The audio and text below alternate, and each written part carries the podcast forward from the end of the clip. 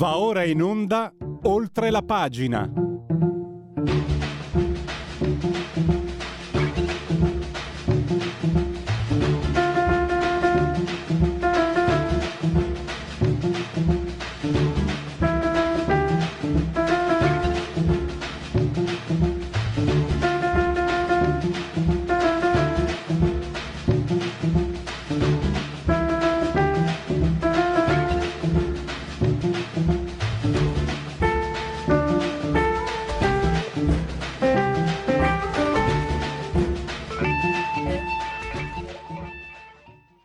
Leonardo Sciascia, come dovrebbero essere i funzionari dello Stato 1981.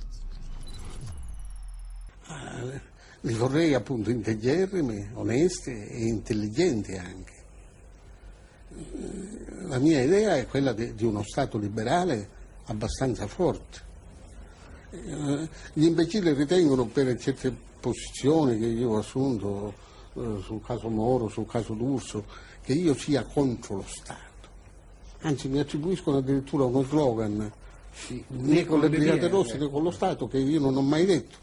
Semmai il mio slogan sarebbe questo, contro le Brigate Rosse e contro questo Stato, non lo Stato. Io lo, lo, lo Stato lo vagheggio, eh, nei miei libri c'è sempre un rappresentante dello Stato. Sì, appunto che, che, che, è onesto, che è integerrimo e che è anche intelligente. Come ma ne esistono, eh, di fatto, come ne esistono. Come ne, ne esistono di fatto, ma, ma, sono così isolati, l'ingranaggio in cui stanno è diverso. Radio Libertà, siete in simultanea con noi quando sono scoccate le 10 e 37 addirittura. Bene, qualche piccolo ritardo, gli applausi naturalmente per tutto. E lo ricordo sempre che sembra una a Radio Libertà che è un po' oltre cent'anni, questa è la rubrica, la trasmissione oltre la pagina convenevoli formulaici velocissimi per ricordarvi che siete insieme a noi, noi voglio dire il dottor Federico Borsari, DJ, assiso saldamente sulla tolla di comando in regia tecnica, entrambi siamo sospesi a 227 metri sopra il livello del mare, 24 gradi centigradi, ma secondo me sono anche di più. Eh, la temperatura interna, invece esterna, ve la dico subito, intanto voglio ricordarvi, eh, voglio ricordare l'abbraccio forte, forte, forte, forte alla signora Carmela, Clotilde, alla signora Angela, loro ci seguono dal televisore. Il canale è il 252 sul digitale terrestre, ma può essere anche eh, smart television e quindi addirittura potete vederci perché questa è diventata, pensate un po', una radiovisione. Pensa un po' verrà l'Apocalisse, è scoppiata una guerra e quindi tutto di conseguenza. Vieni qua tu, eccoci qua. Poi ehm, ci potete ascoltare, lo sapete, eh, cullati dall'Algido Suono Digitale della Radio DAB e potete anche seguirci ovunque voi siate grazie all'applicazione dedicata a iOS Android con lo smartphone con uh, il uh, l'iPhone, eh, tablet, mini tablet, iPad, mini iPad, smart television, Fire TV, Alexa, accendi Radio Libertà, passaparola, ne saremo riconoscenti. E poi anche ovviamente su internet dal sito della radio, Radio Libertà, senza l'accento, ma comunque la, la trovate, anche se la trovate comunque, non avete scuse. E anche su YouTube, anche se adesso insomma in, questo, in questi periodi di transizione, anche noi siamo in transizione, ehm, con YouTube c'è qualche problemino. Eh, il tutto nel 19 giorno di Germinale, mese del calendario repubblicano per tutti, è un, un venerdì, Vinas 8 di aprile, anno domini 2021. La scaletta tra un minuto, forse due, il primo ospite, che sarà il condirettore della verità, Massimo De Manzoni, una panoramica è un termine non scelto a caso sul conflitto ucraino perché il settimanale diretto da Maurizio Belpietro, direttore della Verità, eh, Panorama ha dedicato davvero un, un'ampia sezione eh, di, di, analisi al conflitto, ce n'è davvero. Io ve ne dico, vi dico subito una, eh, ve ne dico subito, uno, subito una che mi ha colpito moltissimo e che non ha tutto questo rilievo. Tutti che si accapigliano, ha ragione Putin, ha torto Putin, eccetera. Intanto pensate 100.000 eh, bambini che erano accolti nelle... Mh, mm, 100.000 minori, minori e il 40% secondo un'analisi è addirittura mm, probabilmente affetti da disabilità, ospitati in 633 strutture prima del conflitto, non si sa più nulla di loro. Forse sono morti, forse sono eh, portati in salvo, magari oltre confine, forse c'è sì la tratta dei minori, che non è un'invenzione cinematografica. Poi avremo Marco Gervasoni. Marco Gervasoni eh, dice siamo già in guerra, cioè eh, la nuova guerra fredda. Questa è la sua analisi. Da una parte il blocco eh, orientale, eh, lui eh, usa le parole, la definizione di un sociologo tedesco, Karl Wittfogel, eh, il dispotismo orientale quindi non solo Russia, ma anche Cina, anche India, anche Iran, anche Corea del Nord. Eh, paesi che facevano parte del mondo piatto prima che la globalizzazione entrasse in crisi. E lui dice che forse bisognerebbe rispolverare il famoso fattore K. Perché? Perché innanzitutto il ministro degli esteri russo è stato chiaro, il loro obiettivo, l'obiettivo di Putin, è quello di costituire un nuovo ordine mondiale alternativo all'Occidente, agli Stati Uniti e all'Occidente. Il, il, punto è che a qualcuno va bene in Occidente che sia così, a molti anzi, forse, non so quanti poi alla fine. E quindi secondo eh, Gervasoni, così come si costituì il fattore K, cioè una, un tacito accordo per cui i comunisti non, non, avrebbero mai conquistato il potere in un paese occidentale, qualcosa del genere, visto che Orban è lì che fa cicicocò, lingua in bocca, bacio colombino con Putin. Ma noi, a noi Orban è molto simpatico, vero? E poi infine, parola di scrittore, L'orco di Mussolini.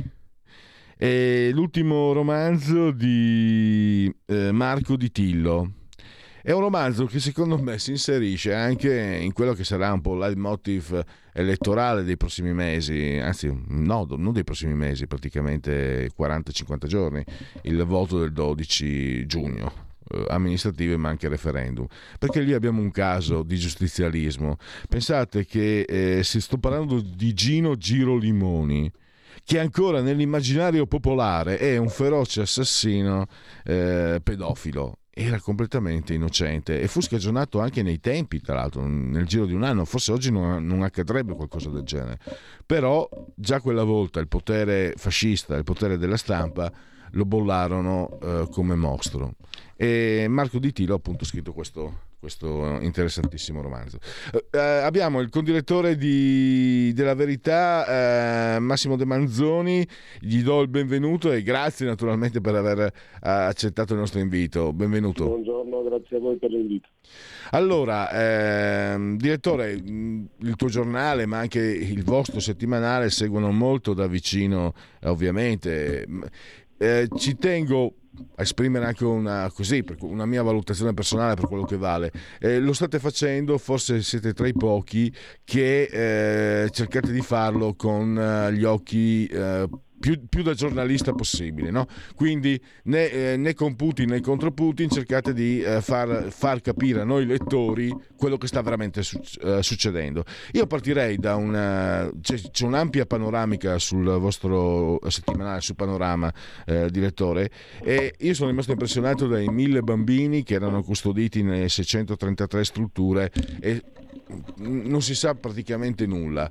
Cioè, anche questo è uno degli orrori di questa guerra. Vorrei capire, vorrei sentire da te, insomma, come, stai, come stai guardando, come stai valutando quello che succede. E anche questo fatto dei bambini mi ha impressionato molto e se non ci fosse stato, forse magari mi è sfuggito da qualche altra parte, però se non leggevo Panorama forse io... Mm, è vero che leggo Panorama e non leggo altri settimanali, però magari non l'avrei saputo. No, ma è possibile, noi, noi, ci sforziamo appunto di rappresentare le, la realtà per come, per come, la vediamo senza farci troppo uh, abbindolare da, da, da narrazioni che, che, che, sappiamo benissimo da una parte e dall'altra. In guerra sono la, la, la parola è la prima arma, poi dopo purtroppo non è la più, non è la più letale e, e vediamo eh, disastri come quelli che, che, vengono documentati dalle immagini, perché non è che si possono negare le immagini, eh, il problema è come vengono usate certe, certe informazioni e come cercano di, e come vengono strumentalizzate, come certe volte sembri eh, che, che, che, siamo nati ieri, insomma, che le guerre non ci siano mai state e che in guerra non succedono determinate orrende cose che invece eh, succedono, ma soprattutto non si riesce bene a capire il nostro modo di vedere eh, eh, dove si voglia andare a parare, perché dato che c'è un aggressore, dato che c'è un aggredito, e dati questi due termini della faccenda, cosa si fa? Si protrae la guerra per sempre in Afghanistan, in Europa, si e alzano i toni fino a definire Putin il nuovo Hitler e di conseguenza bisogna attaccarlo, perché cioè, il nuovo Hitler non è che lo puoi lasciare andare in giro tranquillamente a fare quello che vuole fare. Eh, però attaccarlo vuol dire la terza guerra mondiale, ma quello non lo vuole fare nessuno. Cioè, ci sono delle contraddizioni sul terreno e degli interessi eh, non eh, convergenti di tutti gli attori in campo che ci inducono appunto alla cautela e a esaminare le cose da, da, da, da, vari punti di vista. Dal punto di vista umanitario non è che ci siano discussioni, le guerre sono terrificanti le guerre sono terrificanti e le prime vittime spesso sono i, i, i civili e tra i civili i bambini, sia materialmente quelli civili sia eh, quelli che vengono, come si sospetta, eh, fatti oggetto di tratta, e sia anche quelli che sopravvivono ma con traumi indelebili. Cioè, immaginate avere due o tre anni e, e, sentire le sirene tutte le notti e sentire le, le esplosioni eh, nel, nelle orecchie, cioè non è ovviamente che sia, sia, sia un, un, paradiso dell'infanzia, però questo era vero in Iraq, questo era vero in, uh, in Jugoslavia, Belgrado, questo era vero in Libia quando è stato attaccato Gheddafi, questo era, è sempre stato vero perché il, la, la novità di questa guerra forse è che essendo eh, in era social e quindi eh, rappresentata in tempo reale sui vari, sui vari, social, noi la vediamo molto di più di quanto abbiamo visto tutte le altre guerre, ma la vediamo da una parte sola, come sempre. In Iraq la, quello che abbiamo visto l'abbiamo visto a seguito delle truppe statunitensi, non abbiamo visto la parte, la parte irachena e l'avessimo visto avremmo scoperto che c'erano le stesse dinamiche identiche, non, non, non, cambia niente. Purtroppo la guerra tira fuori anche il peggio delle, delle, degli, degli, attori in campo. Poi è chiaro che sono, c'è il, il, carrista russo che si vanta di aver abbattuto un ciclista come se fosse una, una, una, una grande impresa bellica i cretini ci sono anche quando non c'è la guerra, la guerra li, li, li fa emergere in, in, modo esponenziale. Il e... problema vero, al di là di soffermarsi sugli episodi, secondo noi, secondo me, è e, e quindi cioè, che conseguenze si traggono? Ecco, questo il mondo occidentale mi pare che stia eh, ancora, eh, almeno la parte eh, diciamo, europea sia ancora molto molto incerta sul e quindi si fa così. Perché eh, le sanzioni fino a un certo punto, eh, le, armi fino a un certo punto, eh, la guerra fino a un certo punto. Mi sembra che le idee molto più chiare ce le abbiano gli Stati Uniti, ai quali in effetti le sanzioni non fanno male, la guerra per procura in, un altro paese può anche andare benissimo, trova un pantano alla Russia e spera intanto di regolare i conti con il vero avversario che è la Cina.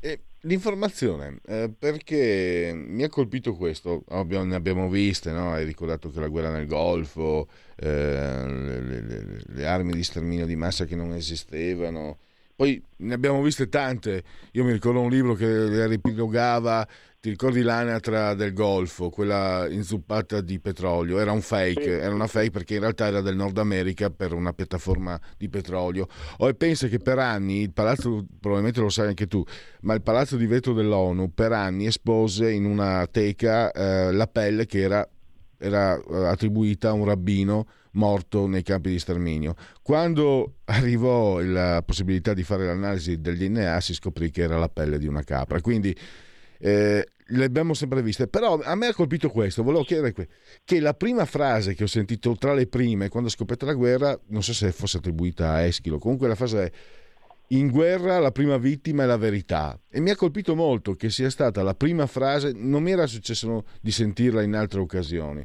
Cioè quasi un avviso, un avvertimento che è partito immediatamente nel momento in cui è scoppiato uh, il, il, conflitto.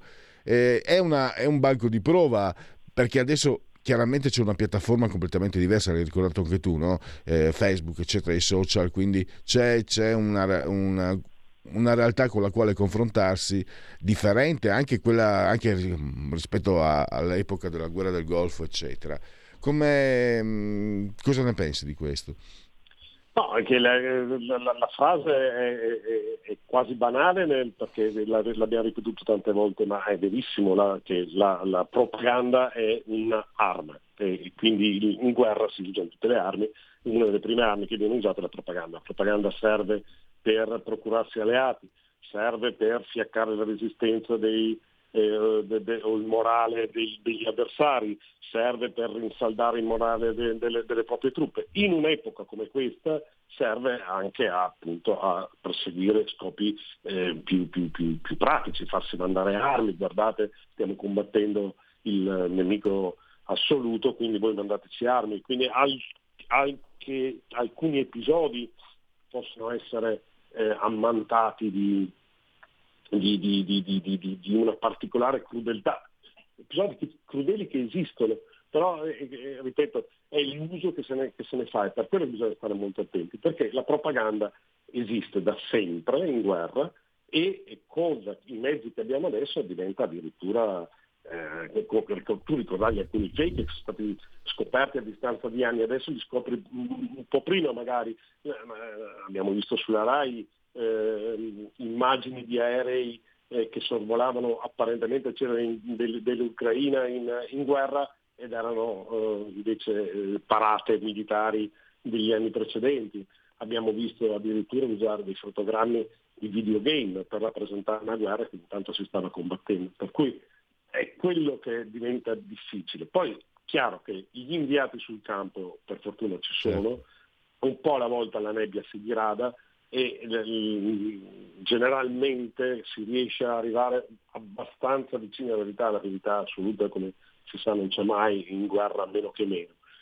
E, e però, e però uh, vale quello che dicevo prima, non, noi non stiamo guardando, anche i nostri media, i media occidentali non stanno guardando la guerra dall'alto come super partes e quindi eh, pronunciano un, una sentenza, diciamo così, abbastanza attendibile. La stanno guardando da una parte, inevitabilmente perché sono da, da questa parte, inevitabilmente perché dall'altra parte non si riesce ad andare e anche per adesione ideologica in alcuni casi. Tutto questo ti dà una rappresentazione che è realistica ma non sempre aderente alla realtà. Però questo non cambia il discorso che ci sono morti, feriti, bombardamenti, case distrutte, questo rimane ovviamente in piedi. Come siano andate esattamente le cose in determinati episodi che vengono particolarmente enfatizzati con uno scopo, perché questo è il problema, è l'escalation verbale, il ruolo della propaganda e di conseguenza dei media nelle guerre, poi alla fine diventa questo.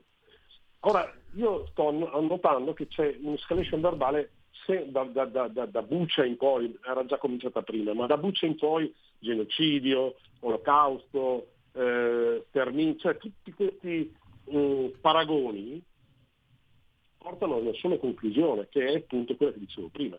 Se Putin è Hitler, allora bisogna fermare Hitler. Ecco. Fermare Hitler costa una terza guerra mondiale e se rispetto alla seconda c'è il piccolo problema che le armi atomiche adesso le hanno tutte, non solo gli americani. Una, permettimi una riflessione che potrebbe anche essere provocatoria nei confronti del direttore di un quotidiano che, che si chiama La Verità. Non sta emergendo anche, non voglio eh, salvare chi si inventa i, i, le fake, però non sta emergendo che tutto sommato il cittadino, le persone amano sentirsi dire quello che vogliono. Cioè alla fine tu magari la verità la dici, ma eh, se non accontenta l'uditore, l'uditore preferisce la falsità, la men- io te lo dico da questo microfono eh, e te lo dico anche pensando a tanti ascoltatori. Eh, tu gli dici la verità, cioè le cose come stanno, a loro non piace, ti insultano. Se tu gli dici la falsità che a loro piace, ti dicono bravo. No, io sarà anche che comincio ad avere una certa età, sarà, sarà, un'osservazione amara. Cioè mi chiedo, ma vale la pena la verità? Cioè la verità, le persone se la meritano? Ah, non è una questione di meritarselo, una, è, sono, sono, sono, due problemi. Uno eh, è il problema che, che, che, contraddistingue in particolare l'Italia è che noi facciamo sempre eh, le, le, le, squadre di calcio qualunque cosa succede. E quindi eh, ci dividiamo in tifi, eh, tifo da una parte e tifo da quell'altra, e questo porta appunto a insultare anche chi dice cose che non ti, eh, non ti tornano. E poi è nella natura umana avere dei pregiudizi, ognuno si mette all'ascolto di una radio o a guardare una televisione o a leggere un giornale eh, coltivando i suoi pregiudizi, quindi ama molto sentire confermare le cose che lui pensa siano vere e eh, gli è abbastanza disturbato invece quando trova delle contraddizioni eh, rispetto a quello che lui pensa sia sia la verità. Eh, la verità è una, eh, che, che, poi è il, la, la, testata del mio giornale, ma la provocatoria fin dal primo momento quando siamo nati cinque anni e mezzo fa e lo dichiarammo, eh, ma è ovvio che è un proposito, la verità poi non è, eh, nessuno ce l'ha in tasca, o meglio, c'è qualcuno che, che ritiene di averla in tasca, in Italia in particolare, in particolare in uno schieramento che non, non sta a destra, diciamo così, e, e, quelli sono quelli che la verità ce l'hanno in tasca. Tutti gli altri devono coltivare il dubbio e il dubbio è l'unica guida che abbiamo in questo, in, in, in questo casino. Dubitare di tutto perché tutto va sottoposto a revisione critica, perché altrimenti finisce come col Covid. Siamo lì, ci raccontano una storia e quella è e non si può deragliare in nessun modo. Poi a distanza di anni scopri che eh, non siamo stati migliori, forse siamo stati i peggiori al mondo. Eh, però nel frattempo, intanto che lo facevamo, eh, non, non, non, si poteva deviare da quella narrazione perché così era stato scritto, così era stato detto. No, il dubbio deve essere coltivato sempre e pazienza se ti costa qualche insulto, è il nostro mestiere. Purtroppo siamo arrivati alla fine. Fammi dire una cosa: eh, c'è un caffè sospeso, per, non ricordo più chi fosse, il tuo redattore, che in un confronto televisivo con Mario Monti, quando Mario Monti osservò con, con quello, quel disprezzo schifoso che gli, molto. Boh, disse come, come, si fa a chiamarsi la verità? E il tuo redattore rispose basta raccontarla, basta dirla. E quindi dalle mie parti dove vengo io, Veneto Friuli, si dice copalomo. Ecco, c'è un caffè sospeso da parte mia per, per, eh, per tutta la redazione, in particolare per questo redattore, che, che insomma ha, ha, dato, come si dice sempre in gergo giovanile dalle mie parti, una tega sui denti a questo signore che tra l'altro tanto male ha fatto a noi cittadini, lavoratori e pensionati. Assolutamente, assolutamente. Ricordiamocelo sempre quando lo, lo vediamo in televisione. Eh, beh, ma, ma, allora, eh, Massimo, eh, ricordiamoci anche il, eh, oggi il tuo giornale lo riporta. E ricordiamoci di, di chi scrisse Fate presto. E ricordiamoci che costui, napoletano, eh, do, adesso è rinviato a giudizio dopo tutto quello che ha combinato e insegna a Luis e gli hanno dato che la direzione di un, uh, di un quotidiano. Di un quotidiano. Sì, sì, eh, so, questo, so. questo, è dove... No, eh, lo so che lo sai, ma io, io, lo rimuovo certe volte ma per un semplice motivo, perché allora non va bene, cioè non va bene vivere in questo sistema, non è possibile, non, non, o, o, o, vai anche tu dalla loro parte, certe volte io la tentazione ce l'ho, oppure c'è qualcosa che è veramente di grave in, in modo strutturale culturale. Eh, eh, perdonatemi lo sfogo, Ringrazia, ringrazio, eh, vi ricordo Panorama anche, c'è eh, questo speciale sulla guerra che è davvero completo e soprattutto eh, io l'ho apprezzato anche perché non vellicate nessuno, i putiniani, gli antiputiniani, raccontate tutto. C'è anche quella parte per esempio sulla propaganda eh, dove viene fuori che c'è il politologo ucraino che, che parla la tv russa, però riportate anche che comunque i giornali chiudono in Russia, quindi quanto è complessa Eh, ecco, posso, posso, dirlo, eh, voglio fare un complimento che viene veramente in modo sincero. La verità è molto complessa. grazie di tutto, Massimo De Manzoni. Grazie voi, grazie l'invito.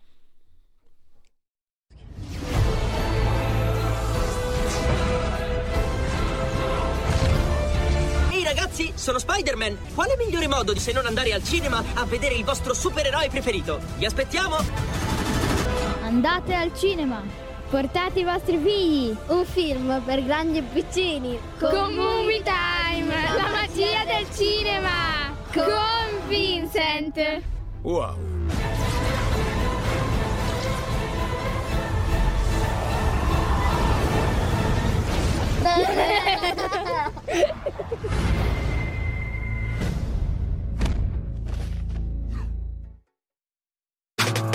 Stai ascoltando Radio Libertà. La tua voce libera, senza filtri né censura. La tua radio. Leonardo Sciascia. Come eliminare la mafia? 1981. L'unico modo per eliminare la mafia è quella di controllare i conti in banca. Ecco. Tanto vero che hanno ammazzato il procuratore Costa perché cominciava a farlo. C'è una tendenza, ci sono degli studiosi che ritengono che la mafia sia un fenomeno che nasce nel vuoto dello Stato. Io no, io sono del parere contrario, che nasca nel pieno dello Stato. E così la pensava anche Napoleone Colaianne, che chiamava il regno d'Italia il regno della mafia. Ed eccoci, di nuovo in diretta, uh, tagliamo le pause, le recupereremo dopo, le pause pubblicitarie e parliamo subito immediatamente con il professor eh, Marco Gervasoni che abbiamo in linea. Benvenuto professore, grazie come sempre per aver accolto il nostro... Buongiorno, grazie dell'invito. Allora, eh, professore, fattore K, quinta internazionale, ma soprattutto il dispotismo orientale mi ha colpito, cioè eh, lei ha offerto nell'editoriale di ieri una visione molto chiara, molto nitida di... e devo dire anche tutto sommato mi sembra che l'avessimo sotto gli occhi da tempo. Eh, la guerra fredda, la nuova guerra fredda è già in atto e quello che sta succedendo in Ucraina e la, diciamo, il suo sbocco militare sanguinoso, orrendo, fin, assolutamente, ma in realtà stavamo già assistendo prima al uh, posiziona- riposizionamento dei blocchi dopo diciamo 30 anni di globalizzazione eh, stiamo tornando a quello che abbiamo visto nel secondo dopoguerra a partire è deciso da Yalta. Ecco ci sarebbe bisogno di una Yalta professore per, per chiarire un po' per, per stabilire delle regole di base?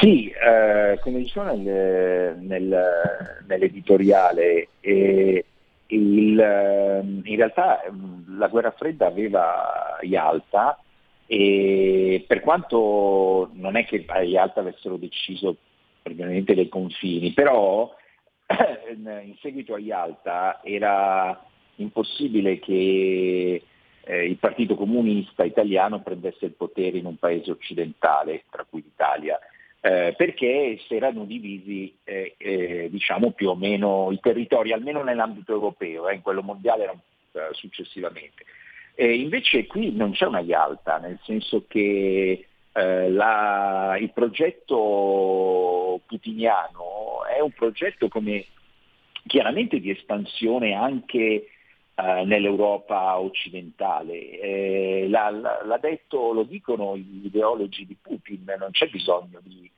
di, di andare a scovare chissà quali fonti. Oggi uno, non ricordo il nome, però importante, intervistato da Federico Fubini sul Corriere della Sera, dice la nostra è una guerra contro l'Occidente. Quindi se è una guerra contro l'Occidente, eh, l'Occidente siamo anche noi, diciamo così. Eh, quindi nulla ci eh, garantisce che uh, Putin non possa aggredire la Polonia o i paesi baltici. Quindi c'è una chiara volontà espansiva che fa parte della tradizione peraltro zarista prima ancora che, che comunista. Ecco, mi domandavo, eh, professore, eh, sono cambiate però le cose rispetto a 70 anni fa. Eh, perché ci sono, io mi riferisco diciamo, a quello che ho sotto, sotto gli occhi, alla realtà, no?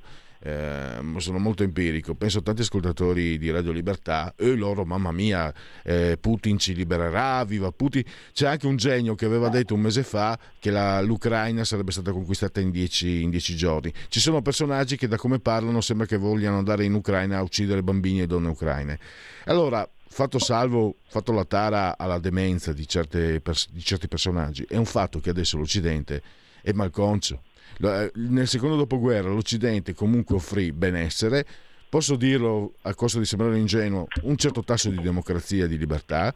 Eh, ricordo gli anni 60 e gli anni 90, secondo me sono stati anni, gli anni forse tra i più floridi della civiltà per come, la, per come posso immaginarmela io. Adesso invece no, cioè, quando Putin dice guardate che voi siete malconci, avete fallito, voi non vi curate dei cittadini, voi eh, eh sono 15 anni, almeno 15 anni. Noi in Italia siamo stati presi per il sedere da 20 anni, raccont- quando, da quando ci raccontano che l'euro eh, è come guadagnare un giorno in più e lavorare un giorno in meno. Invece, insomma, quals- qualsiasi imbecille si è reso conto subito e anche gli imbecilli, imbecilli che ci ha creduto, perché tutti ci siamo resi conto di essere stati presi per il sedere. Addirittura sul sole 24 ore loro lo hanno anche scritto, l'avevo letto un editoriale tempo fa, eh, il, il, potere d'acquisto al cittadino italiano è stato tolto perché eh, per, pur di far entrare l'Italia nell'euro, con il debito pubblico che aveva, si è, si è, eh, si è deciso in quel senso lì, quindi noi siamo stati le vittime sacrificali. Quindi quanto il pensiero di Putin rispetto a quello che poteva essere di Stalin ha eh, preso diciamo, la, la nostra chiamiamola civiltà occidentale, non è, non è, che mi piaccia, cioè ha potere seduttivo, perché, perché io penso a Biden, professore Biden, lei si, si, immaginava uno come Biden, eh, una volta si diceva l'uomo più potente del pianeta, Biden, non so se mi spiego.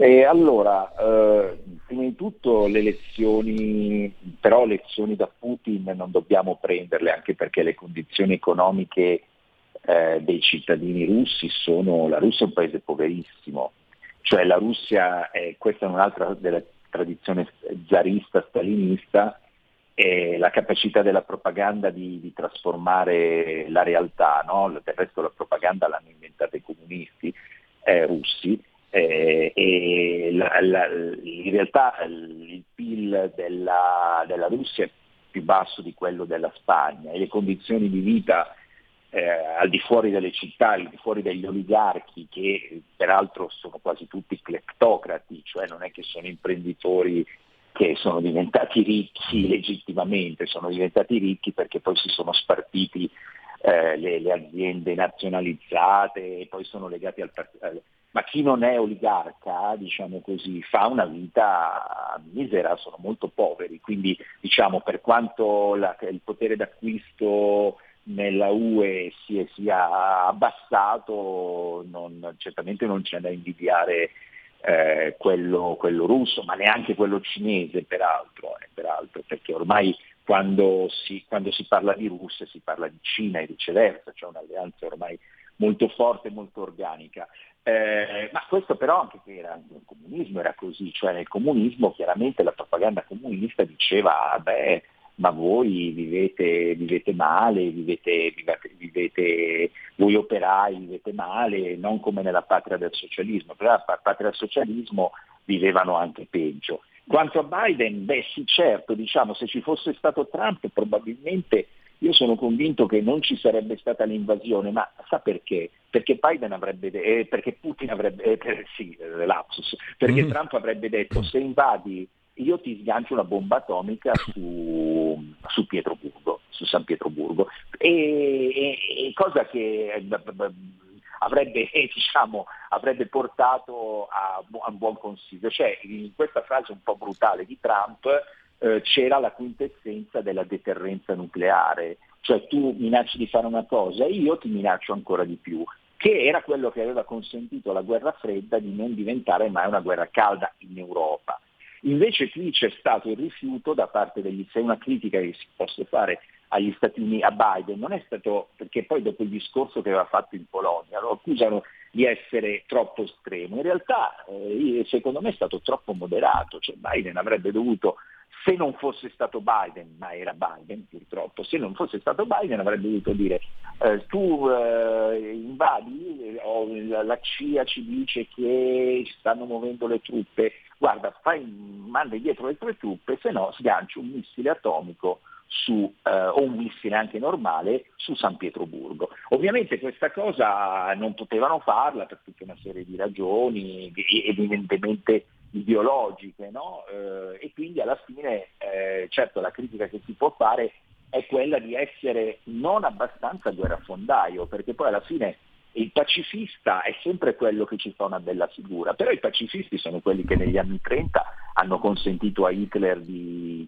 di, di crescere nel suo potere e che poi quindi sono indirettamente responsabili della carneficina della seconda guerra mondiale, cioè in, eh, in un paese serve sempre una componente di, di colombe, diciamo così, ma anche una componente di falchi e nell'amministrazione americana eh, sono stati prevalenti, ancora adesso sono prevalenti le, le, colombe, perché poi in realtà le critiche, tutte le critiche che gli rivolgono gli esponenti del Partito Repubblicano a Biden sono queste, cioè di essere eccessivamente prudente, eccessivamente moderato.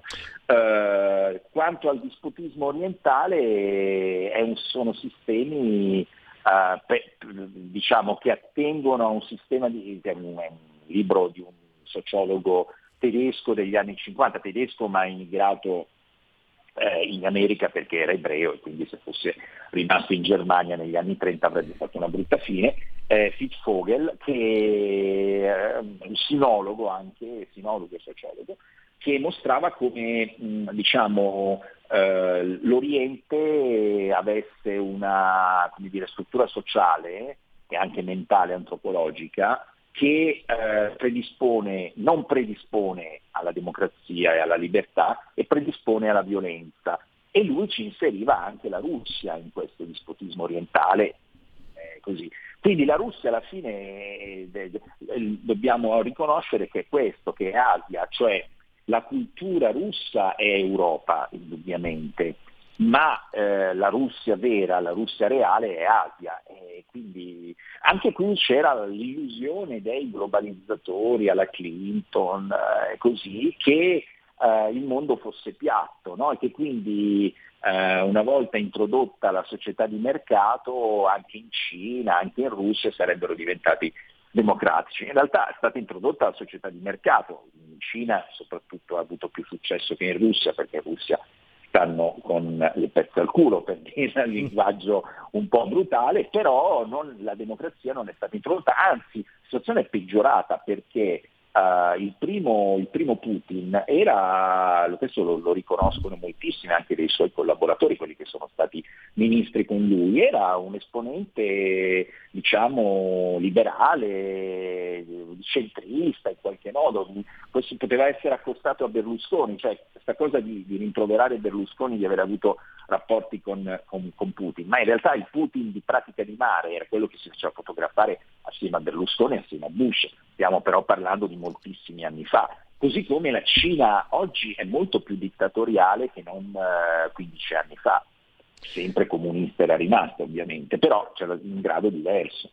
Eh, professore, prima di lasciare i suoi impegni, il fattore P eh, che deve sostituire insomma... Eh, no, eh, nel senso che il fattore P è chiaro che se questa è una guerra ed è una guerra che durerà anni, e, e, e, questa è una guerra in cui eh, il nemico è il blocco orientale, e chiaramente così come c'era il fattore K nella, eh, il fattore K, eh, cioè non era possibile che i partiti comunisti stessero al governo, avevano diritto di stare all'opposizione, altrimenti non saremmo una democrazia, però diventava un problema stavano al governo, oggi c'è un fattore P, cioè quei partiti che sono legati eh, in Italia, non solo in Italia, ma anche all'estero, pensiamo appunto alla Marine Le Pen, che sostanzialmente è totalmente finanziata da Putin, eh, e beh, insomma, se vanno al, al potere è un grosso problema. Ecco il fattore P. questo, eh, benissimo, ha messo a fuoco anche eh, questo, questa situazione. Professore, io la, purtroppo devo lasciarla, so che ha degli impegni, è stato molto Sì. generoso nei nostri confronti, Grazie. la ringrazio e risentirci Grazie. presto. Grazie, a presto, arrivederci. Bene, eh, andiamo avanti. Eh, allora, la facciamo adesso? La fac- No, l'ho fatto prima. Sai, sai che sono entrato in crisi? Segui la Lega, l'ho fatto. L'ho già fatto? No, non l'ho fatto. Allora, eh, i vecchi ogni tanto perdono i colli. Seguiamola. Seguiamola. Segui la Lega è una trasmissione realizzata in convenzione con La Lega per Salvini Premier. Segui la Lega prima che la Lega segua te alla Marciano, seguisca te alla Pellegrina. Sono qui, sono sul eh, sito legaonline.it, eh, scritto legaonline.it. Potete iscrivervi da questo sito alla Lega Salvini Premier. Invece ricordarvi che eh, la procedura 10 euro che si possono versare anche tramite PayPal senza nemmeno vi sia la necessità di essere iscritti a PayPal, codice fiscale, dati richiesti e quindi vi verrà recapitata la magione per eh, via postale la tessera Lega Salvini Premier. Il 2 per 1000, qual è il codice della Lega? D43, D di Domodossola, è una D domese. 4 il voto in matematica, 3 il numero perfetto. D43. Adesso gli appuntamenti. Ordunque, Laura Cavandoli ha parlato in ora antelucana questa mattina alle 8.25 Radio Cusano Campus. Ve lo dico perché magari mm, se volete recuperare, credo, immagino ormai i podcast ce li hanno tutti. Questa sera invece eh, Matteo Salvini a Isoradio alle ore 20 e poi eh, domani all'alba alle 11.30 del mattino Rai News 24 con il vicepresidente delle infrastrutture e trasporti Alessandro Morelli poi l'europarlamentare Annalisa Tardino all'alba di domenica alle 9.45 su Rai 2 ovviamente la trasmissione è punto Europa. Caldo che fa qua dentro mamma mia. E poi Guido De Martini lunedì eh, Radio GR Parlamento. Anche lì ora antelucana 9.30 del mattino. E direi che per Segui la Lega sa Sufi. Segui la Lega è una trasmissione realizzata in convenzione con La Lega per Salvini Premier. E andiamo un po', andiamo di sondaggi, dunque. Gli italiani e l'attualità attualità politica realizzato da Ipsos, committente ITV Movie. Secondo lei, dopo le notizie e le immagini diffuse su quanto sta succedendo in Ucraina, l'Italia e gli altri paesi europei dovrebbero rimanere realistici e continuare a fare quello che si può senza danneggiarci troppo. Lo dicono, lo pensano il 49% degli intervistati. Rinunciare completamente al gas e al petrolio russo anche a costo di subire molti danni economici. E questo lo pensa il 29% degli intervistati. Perché c'è questo rumore di fondo? Ah, perché ah, c'è questa robina qua. Ma che cos'è questa robina qua? Eh, aumentare il più possibile gli aiuti militari all'Ucraina al 13% e non ha opinione o non la comunica il 9%. In una guerra come questa, eh, a suo parere, è giusto che a suo parere nelle televisioni eh, si dia spazio a tutte le voci e le opinioni, sì è giusto per il 69%, no, in questo caso non è giusto per il 23%, non sa l'8%, non sa, non sa. Secondo lei il fatto che Matteo Salvini e Giorgia Meloni si siano congratulati con il leader ungherese Orban dopo la vittoria elettorale di domenica rappresenta un grave errore politico da parte loro, lo pensa il 43%, una reazione coerente visto che lo hanno sempre sostenuto anche in passato il 40% e non sa il 17%.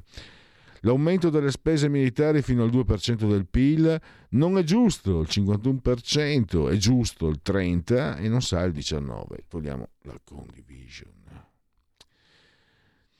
E poi ancora un sondaggio, il noto sondaggi, dunque Fratelli d'Italia il 21%, il PD 19,5%, la Lega al 18, 5 Stelle 13,5, Forza Italia 4, Calenda, Forza Italia 7, chiedo scusa, Calenda 4 e Renzi 3, tondo. Via. Poi dati Istat, eh, vediamo un po'. Eh, Istat, conti economici nazionali per settore istituzionale. Nel 2021 la propensione al risparmio delle famiglie è, scesi, è scesa al 13,1%, era al 15,6% nel 2020. Il reddito disponibile aumenta del 3,8%. La spesa per consumi finali è aumentata del 7%. Per le società non finanziarie il valore aggiunto cresce dell'8,9%, il tasso di investimento sarà al 22,8%, il livello più alto dal 2008 chiudiamo. E poi Istat PIL. Conto trimestrale delle amministrazioni pubbliche, reddito e risparmio delle famiglie e profitti delle società.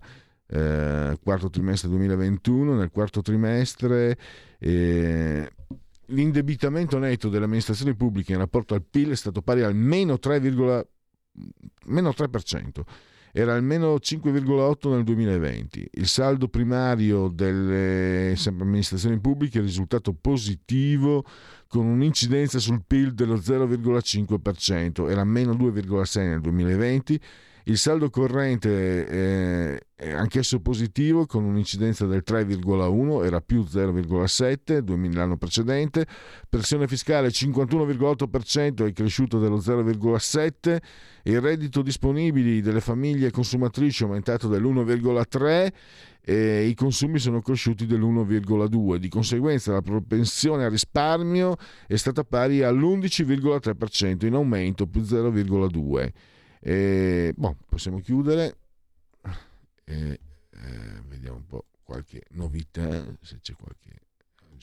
Attacco alla stazione di Kramatorsk, 30 morti, oggi l'incontro tra Zelensky e von der Leyen. La cronaca della giornata, prezzi alimentari ai massimi. Costa il 12 aprile riunione AIFA eh, per la quarta dose agli over 80. Dunque noi dobbiamo chiudere alle 26, quindi direi che potrebbe esserci lo spazio per i meravigliosi, eh, acclamati, desiderati genetriaci. La verità è che sono cattivo, ma questo cambierà. Io cambierò. È l'ultima volta che faccio cose come questa. Metto la testa a posto, vado avanti, rigo dritto, scelgo la vita. Già adesso non vedo l'ora diventerò esattamente come voi. Il lavoro, la famiglia, il maxi televisore del cazzo, la lavatrice, la macchina, il CD e l'apriscatole elettrico. Buona salute, colesterolo basso, polizza vita, mutuo, prima casa, moda casual, valigie, salottoli tre pezzi, fai da te, telequiz, schifezze nella pancia, figli, a spasso nel parco, orario d'ufficio, bravo a golf, l'auto lavata, tanti maglioni, Natale in famiglia, pensione privata, esenzione fiscale, tirando avanti, lontano dai guai, in attesa del giorno in cui morirai. Genetriaci, ricorrenze e commemorazioni nel decimonono giorno di Germinale, mese del calendario repubblicano per i gregoriani. Mancano 267 giorni alla fine, speriamo siano di meno. Eh, per tutti è un venerdì, Winners 8 di aprile, anno domini 2022 o 2022. Pensate che l'8 aprile 1990 venne trasmesso il primo episodio de I segreti di Twin Peaks. Fantastico bellissimo. E oggi è anche mm, la giornata internazionale dei Rom.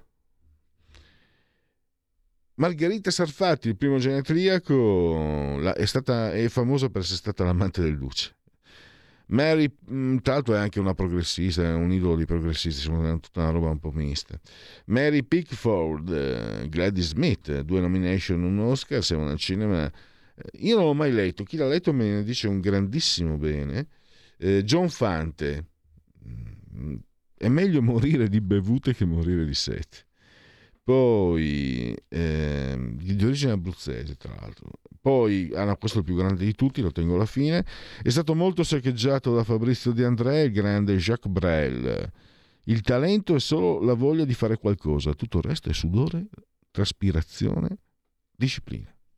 Renzo De Felice, lo ricordate? Pensate che, che non so certe volte se i tempi siano poi così cambiati perché negli anni 70 mh, mm, era accusato di essere un fascista Renzo De Felice così per curiosità comp- compro, leggo insomma no l'ho comprato le, uno dei suoi libri quelli con Montanelli eccetera e francamente non c'era nessuna apolo- apologia anzi era un'analisi ma in Italia evidentemente ripeto eh, anche tutti quelli che insomma adesso lì no ma c'è l'informazione no siete tutti quanti di destra, sinistra, centro, volete, volete sentire quello che vi piace sentire. E, diciamo, e diciamocelo su. Poi anche non, non, c'è tutto sommato niente di male, perché la vita è una miseria, una cragna, come si direbbe dalle mie parti, quindi perché devo anche eh, addolorarmi ascoltando cose che non mi piacciono. Però rendetevene conto, così almeno potete discernere. Jean-Paul Rapneau, regista di un film che amo tantissimo come Cyrano, Vivian Westwood eh, fu la moglie di Malcolm McLaren, eh, il punk, eh, l'unico motivo per una... Eh, per, per, cui faccio moda è fare a pezzi il conformismo. Douglas Trumbull, uh, Odissea nello spazio, era l'effettista, Blade Runner, tre nomination, due Oscar.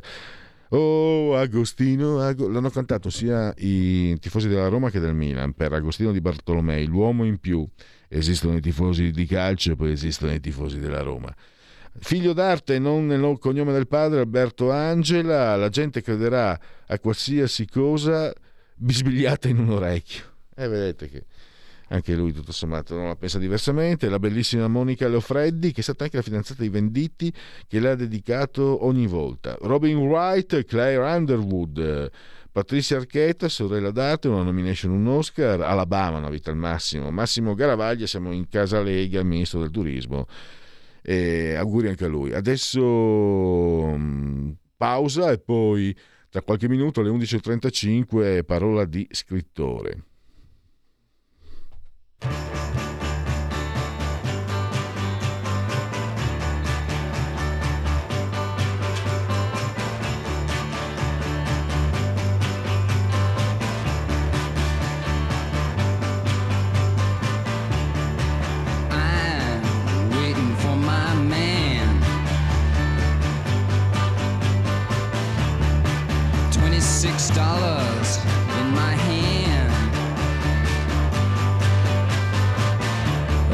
Lexington, 125. Feel sick and dirty, molded.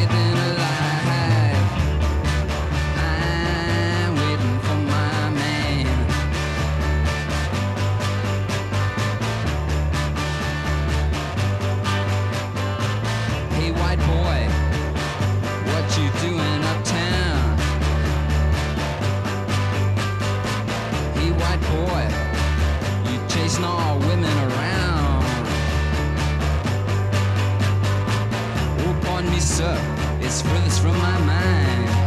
I'm just looking forward to different of mine. I'm waiting for my man.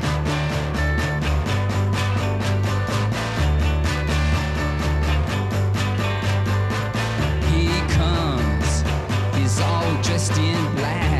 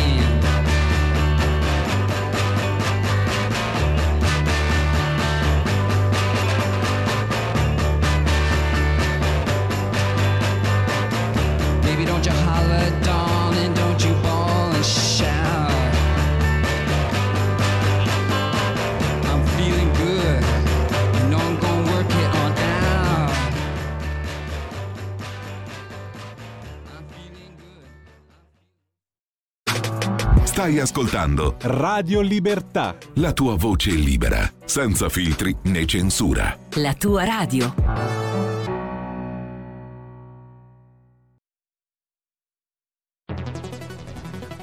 Scopri Radio Player. Oltre 130 radio nelle tue mani con un touch. Da ascoltare ovunque, anche on demand. Scarica gratis l'app Radio Player e vivi una nuova esperienza digitale. Radio Player, l'app ufficiale delle radio italiane. Anche Radio Libertà è su Radio Player Italia.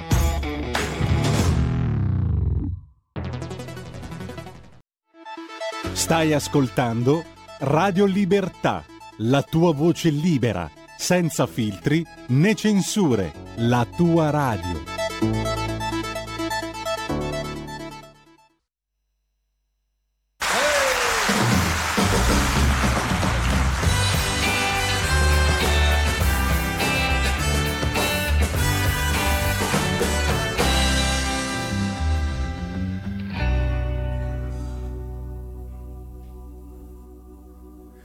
Vieni Maria Giovanna, Maria Giovanna, vieni da me. Vieni Maria Giovanna,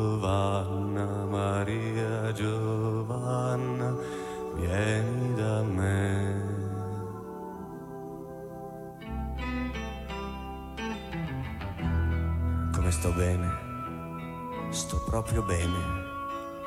Sono in uno stato di benessere totale. La mia mente è libera, serena. La mia fantasia si muove in spazi nuovi, in un'atmosfera distesa e piacevole. Vieni, vieni, vieni, vieni. Vieni Maria Giovanna, Maria Giovanna, vieni da me. Maria Giovanna, Maria Giovanna, vieni da me. Vedo, vedo esseri mostruosi che si inchinano come vermi al mio passaggio e io sono su un bellissimo cavallo bianco. Bianco o nero? Non è lo stesso, sono su un, un cavallone, ma no, non è un cavallo, è un- una donna, sì, una donna bellissima, diciamo bella, carina, no neanche, ma che è un uomo, sì, un uomo, un amico forte, sincero, leale, ma no, non è neanche un uomo, è un orribile che mi sembra anche un po' via, via, via, via, via, vieni Maria Giovanna, Maria Giovanna, vieni da me.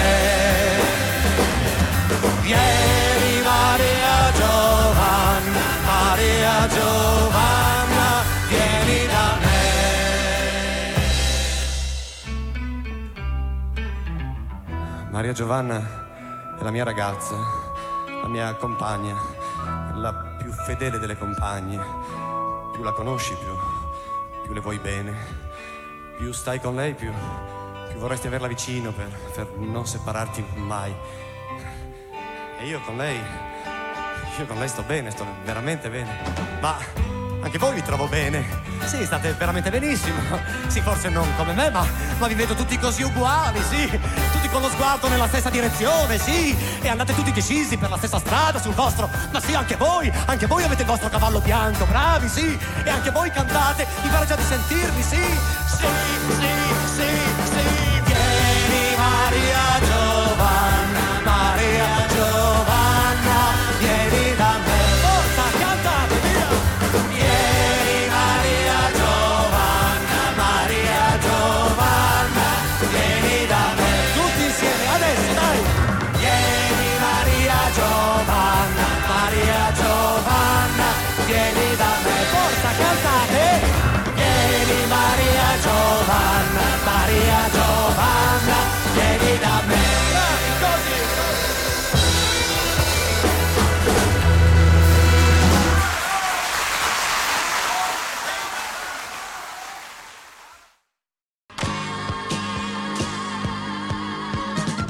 Davide Volpin, un'ora in diretta nel passato per non dimenticare i grandi artisti e la loro grande musica. Ogni sabato dalle 17 alle 18, spazio pomeriggio su Radio Libertà.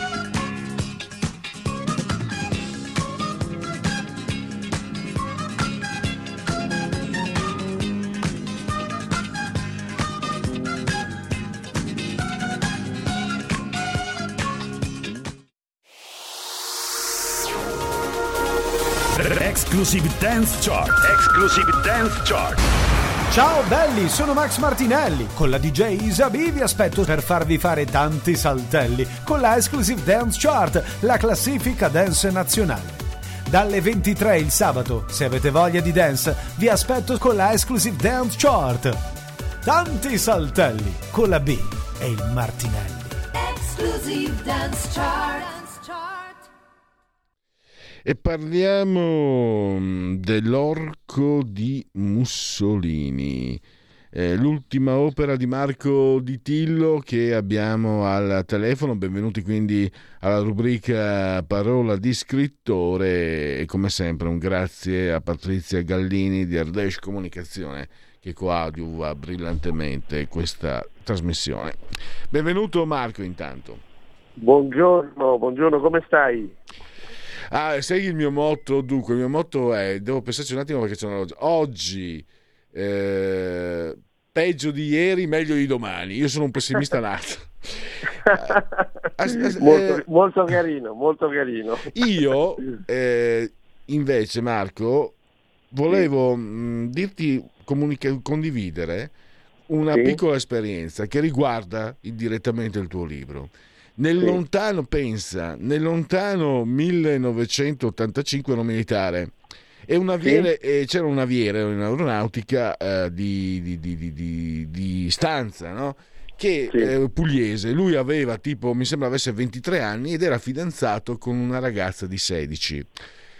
L'altro, il sergente siciliano, era giovane anche lui, sai come lo chiamava? Giro Limoni. Sì. Ah, eccola lì. E la, eccola cosa, lì. la cosa che, che, colpisce tanto, tantissimo, credo che sia uno dei tanti motivi per cui leggere il tuo romanzo, è che nessuno si scandalizzava. Cioè, se, tutti davano per scontato Giro Limoni, il mostro di Roma, quando invece sì, sì fu scagionato nel giro di un anzi ho, ho pensato che forse oggi eh, un giro limoni se la passerebbe addirittura peggio però il mostro della propaganda infatti tu per quello l'hai chiamato no? il romanzo immagino l'orco di Mussolini sì, sì. la propaganda la stampa di parte o di regime come amano dire certuni eh, ha distrutto un uomo che infatti poi è morto in, eh, in miseria. E... Esatto, esatto, cioè, è stato completamente rovinato questo, questo poveraccio che non c'entrava assolutamente nulla e il suo nome, il suo cognome è passato alla storia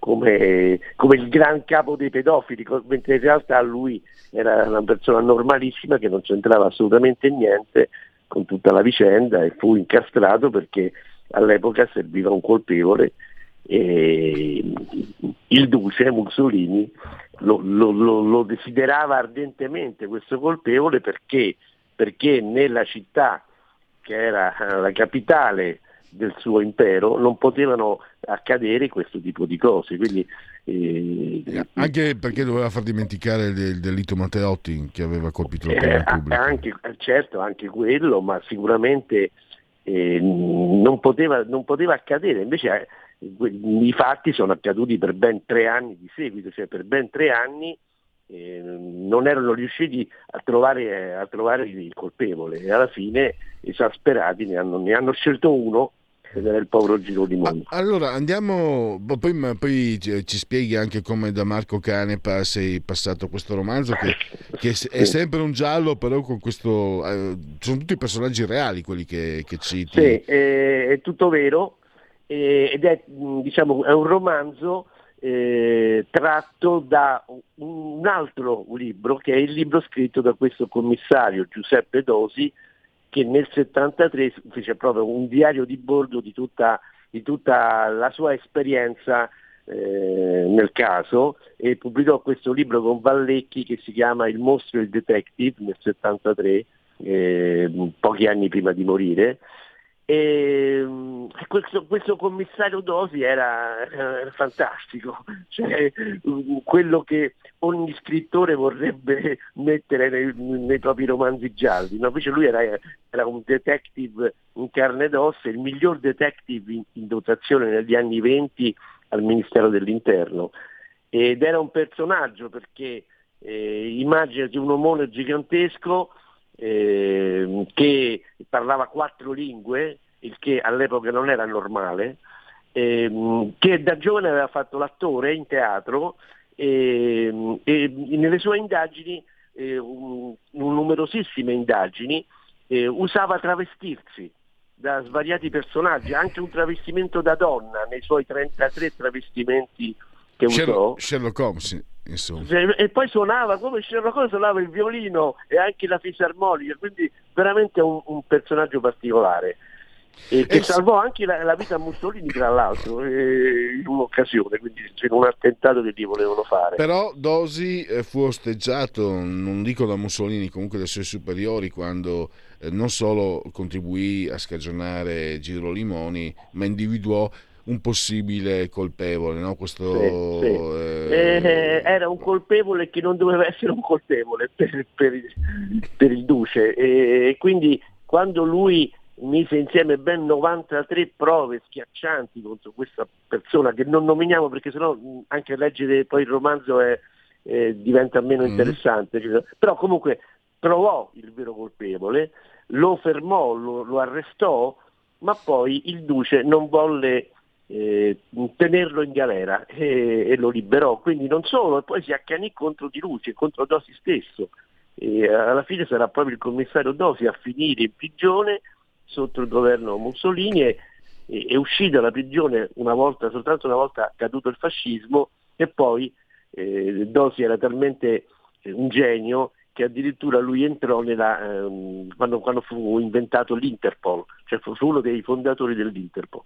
Ah. Quindi veramente un personaggio oh, eh, in, nel quale mi sono imbattuto per caso e con cui ho una cosa molto carina eh, da condividere.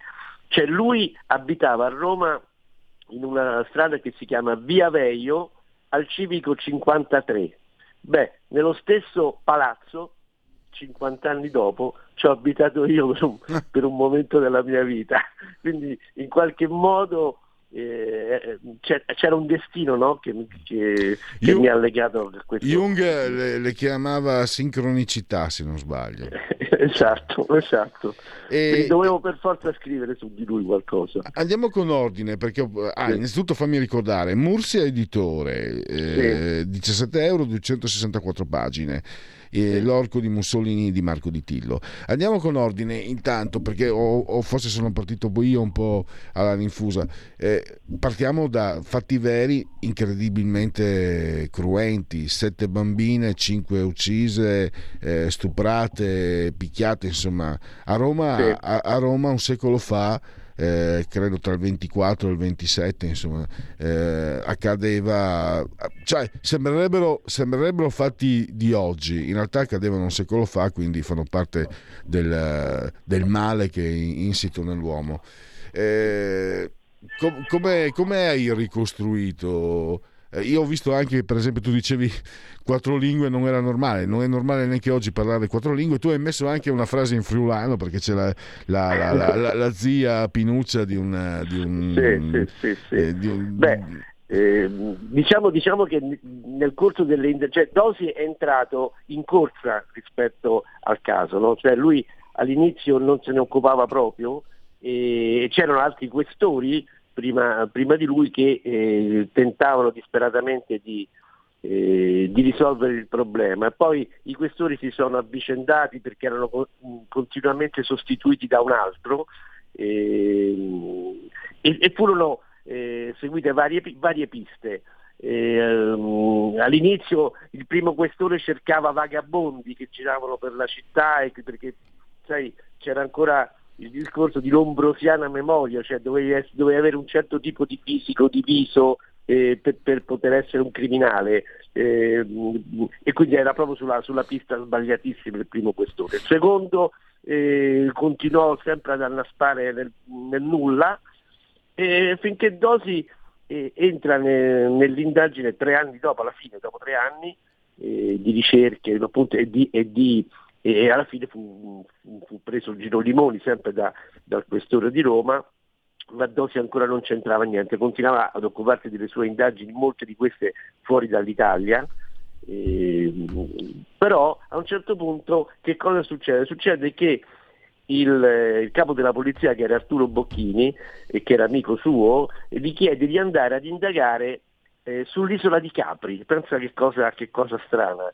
L'isola di Capri perché eh, il Duce aveva saputo che a Capri c'era tutto un giro di, di- di- di- diciamo di, personaggi strani, omosessuali, e, insomma, non, non gli piaceva questa, questa, questo andazzo che aveva preso l'isola e quindi mandano, eh, mandano Dosi a, a fare un'indagine proprio sugli usi e costumi dell'isola.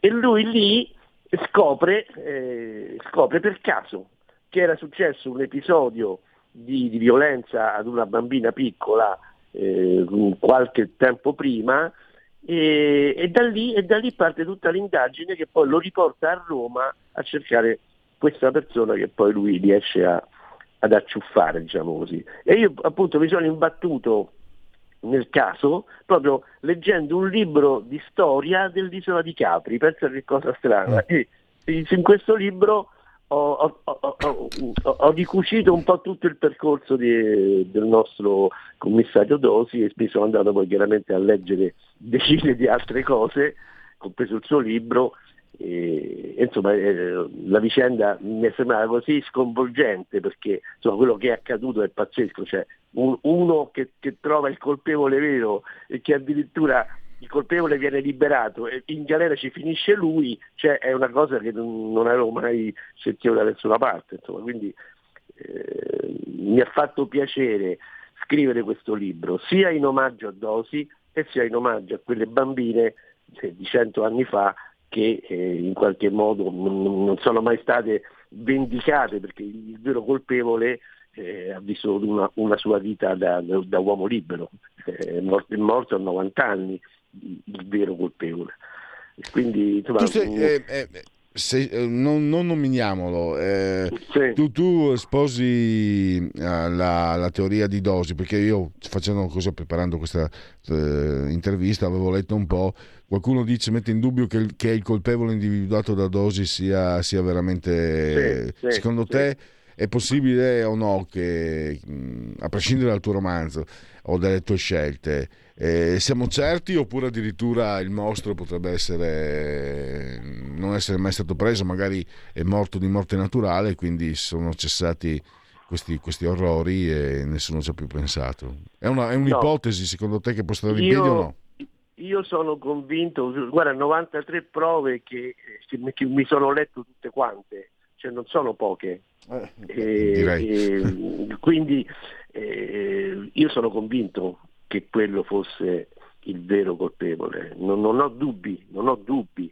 E anch'io ho letto di molti che dubitano proprio perché non è, non è mai stato eh, appunto incriminato ufficialmente, ma per me eh, se- se uno legge sia il libro di Dosi, ma sia anche tutto ciò che è accaduto eh, rispetto a questa persona, non, non- non ci sono dubbi, non ci sono dubbi, cioè io eh, filmerei eh, col sangue il fatto, la, la certezza che, che quel- che quella persona eh, era, era il vero colpevole, quindi non- per me è così, poi dopo eh, è chiaro che non, essendo mai finito in galera uno può sospettare che, che non fosse lui, no? ma ce ne sono tanti di, di- di colpevoli in giro per il mondo che, si, Mm. scorazzano, eh, no? Ma vediamo il romanzo, eh, perché è, è- lui è al centro del- di questa intervista.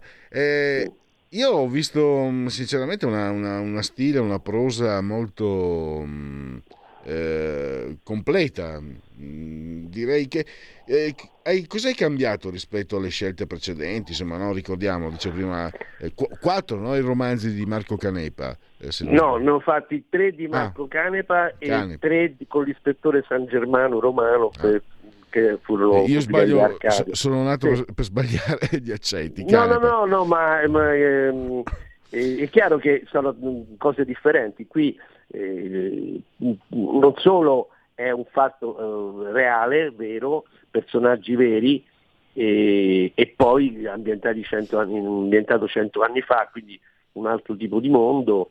e a, me piace moltissimo la storia, cioè proprio lo- una delle, delle materie che, che più mi hanno sempre affascinato. no?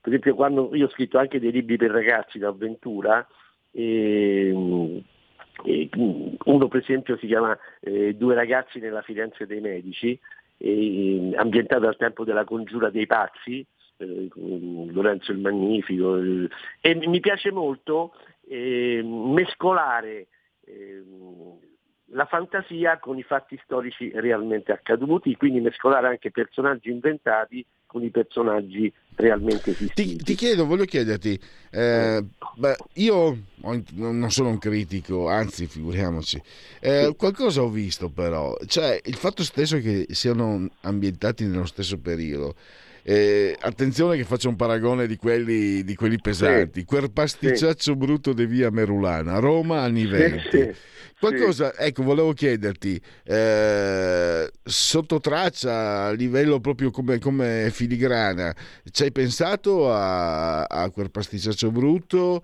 o, o, quel tipo di scelte che hai fatto anche linguistiche nella prosa? Eh, derivano anche da, da quel, delle ricostruzioni storiche che tu hai fatto, hai appena ricordato tutte quelle prove eh, che dicevi, sì, quindi sì. Eh, si, si, vede, nel, si legge nel tuo libro no? che c'è stata anche una documentazione di quelle, no, non sto dicendo che con Canepa non ci fosse, ma qui anche necessariamente c'è una... Beh, c'è, chiaro, uno, chiaro, anche perché credo sia, come lo possiamo definire, mh, è più di un giallo, è un romanzo anche storico, non lo so, un genere, sì. a parte che non mi piacciono le etichette, ma se tu dicessi, volessi usare una, una, una, definizione per il tuo romanzo, come lo mettiamo?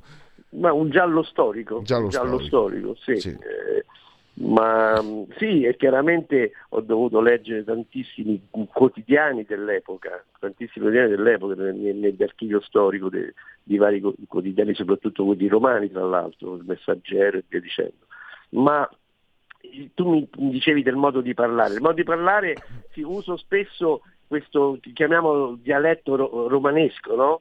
eh, che eh, io, io, per esempio sono nato negli anni 50 in un, in un, quartiere di Roma che è San Lorenzo, uno dei più popolari, per cui eh, tutti i miei parenti eh, erano molto, molto eh, popolari, cioè si, si parlava veramente romanaccio stretto mm. all'epoca, eh, cosa che oggigiorno i nostri ragazzi non sentono più.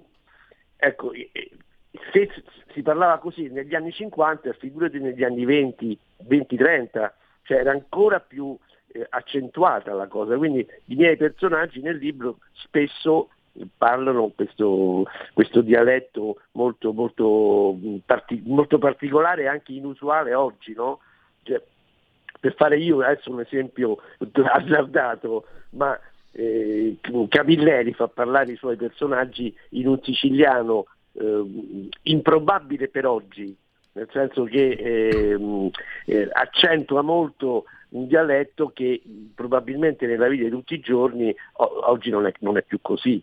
E la stessa cosa, la stessa cosa a Roma, cioè, mh, quindi, però sono convinto che, che, allora si parlasse in, que- in, questa maniera. Io non è che tutto il libro è scritto in dialetto romanesco, però i personaggi così più pittoreschi, qualcuno tra l'altro ha anche inventato di sana pianta, eh? cioè non è che, che, questo giallo storico eh, è, è tutto perfetto, nel senso che la differenza fra appunto un saggio e un romanzo è che nel romanzo l'autore può in qualche modo intervenire no? con, i, con, con, le sue finzioni, stando sempre ben attento a, a, seguire la linea dei fatti realmente accaduti.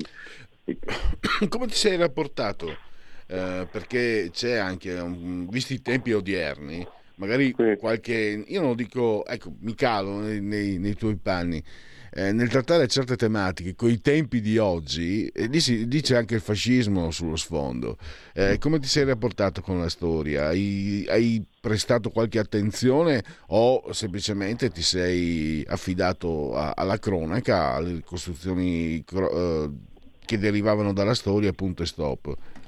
Beh, eh, eh, appunto negli anni 20 e proprio all'inizio del fascismo, ricordiamoci che all'inizio il fascismo non fu osteggiato dalla popolazione, anzi eh, Mussolini era, era, forse particolarmente amato nei, nei primi anni.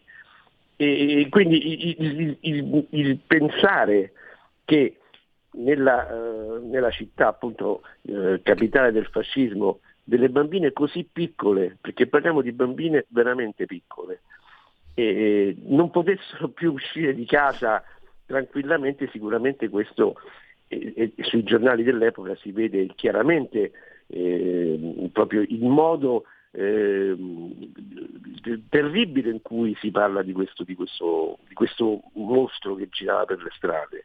Era una cosa inusuale, uh, mai accaduta prima. E, per cui veramente, eh, parliamo tra l'altro di un periodo in cui nel centro di Roma, perché qui eh, proprio in una, una, zona ben circoscritta fra San Pietro e Via Giulia, non so se conosci Roma, ma insomma è proprio un, un, un, pochi, pochi chilometri, un, un, chilometro, massimo un chilometro e mezzo eh, in cui sono accadute tutte queste cose, in cui in, all'epoca eh, diciamo, la, il centro di Roma era, era abitato dai romani veri ma anche dai romani poveri, capito? Cioè, quindi c'erano tutte queste case con la, con la, porta che affacciava direttamente sulla strada, un po' tipo basso napoletano, diciamo, però eh, la gente era stipata dentro abitazioni piccolissime per famiglie di, di 6-7 persone, con bambini piccolissimi che giocavano tutto il giorno per strada, compresa la sera, quindi strade anche molto poco illuminate, e tutto questo intorno al fiume Tevere, che è un altro dei protagonisti del, del romanzo perché, e qui è stata la prima intuizione di, di Dosi, quella di capire che diciamo, il nostro orco aveva a che fare col fiume, cioè lo conosceva bene perché è sempre intorno al fiume che accadono, accadevano le cose e, e, spesso sul greto, sulla, sull'argine del fiume eh, vennero ritrovati i colpi di, di, di, due bambini in particolare. Quindi lui ebbe questa intuizione che poi perseguì egli stesso poi per, per trovare il colpevole. E, eh, mi ha colpito, purtroppo siamo, abbiamo un minuto, ma mi ha colpito anche questo, insomma, la figura di, mm, eh, del, primo, del primo arrestato che si tolse la vita. Anche, anche, quella è una figura che sembra veramente lì. Eh, ti direi, Marco, eh, complimenti per aver eh, creato un personaggio, un colpo di scena drammatico, un personaggio. Invece è, è, è parte era vero, storia. Vero, vero. Sì, sì. Beh, lì eh, sono state fatte delle, delle ipotesi. Eh, la mia personale è che eh, lui era un conducente di cavalli, cioè portava in giro la, la gente con, i, con, il cavallo e probabilmente fu testimone diretto di, di una volta in cui il colpevole con, con una delle bambine usò il, il suo mezzo per, per, spostare la bambina da una parte all'altra della città. Eh, questa è una delle ipotesi, insomma, e poi non, il dolore fu così forte quando appunto la bambina fu ritrovata morta qualche eh, giorno dopo che non, che non resistette e si tolse la vita, ma insomma, ripeto, un'ipotesi. Eh, però insomma, eh, sì, eh, ricostruzioni mh, mm, le ho dovute fare per forza, ho dovuto, ho dovuto cercare bene tutto e, e scandagliare anche tutte le, le soluzioni che erano state eh, trovate oppure inventate nel caso del, del povero Giro Limoni. Eh, non so se tu hai mai visto il film con Nino Manfredi che uscito nel 72, Giro Limoni, eh, era un film fatto da Damiano Damiani come regia, devo dire fatto molto bene. Fatto molto bene, allora però del commissario, Do, del commissario Dosi non se ne parlò proprio, anche perché Dosi uscì col suo libro l'anno successivo e quindi probabilmente non, il film si, si, è basato solo sulla figura del Giro di Mugni. Ecco. E noi siamo arrivati al termine di Parola di scrittore, lo ricordo ancora, L'Orco di Mussolini, editore Mursia, 17 euro e 264 pagine, Marco Di Tilo l'autore, Marco è stato un piacere sentirti e ca- Canepa, Canepa ritorna? Sì, ritornerà, ritornerà anche l'ispettore Canepa per i siti editori, quindi prima o poi quindi, quindi i, i, nostri destini si incroceranno nuovamente. Grazie, grazie Molto davvero. volentieri. Ciao grazie. Luigi. Ciao, Buon ciao, lavoro. ciao. ciao. Siamo in chiusura, grazie al dottor Federico Borsari, eh, sempre assiso solamente sul controllo di comando di regia tecnica, dovrebbe arrivare da un momento all'altro Stai Karma con Manica Zambelli, quindi non mi resta che ringraziare il gentile pubblico di Radio Libertà. Ciao!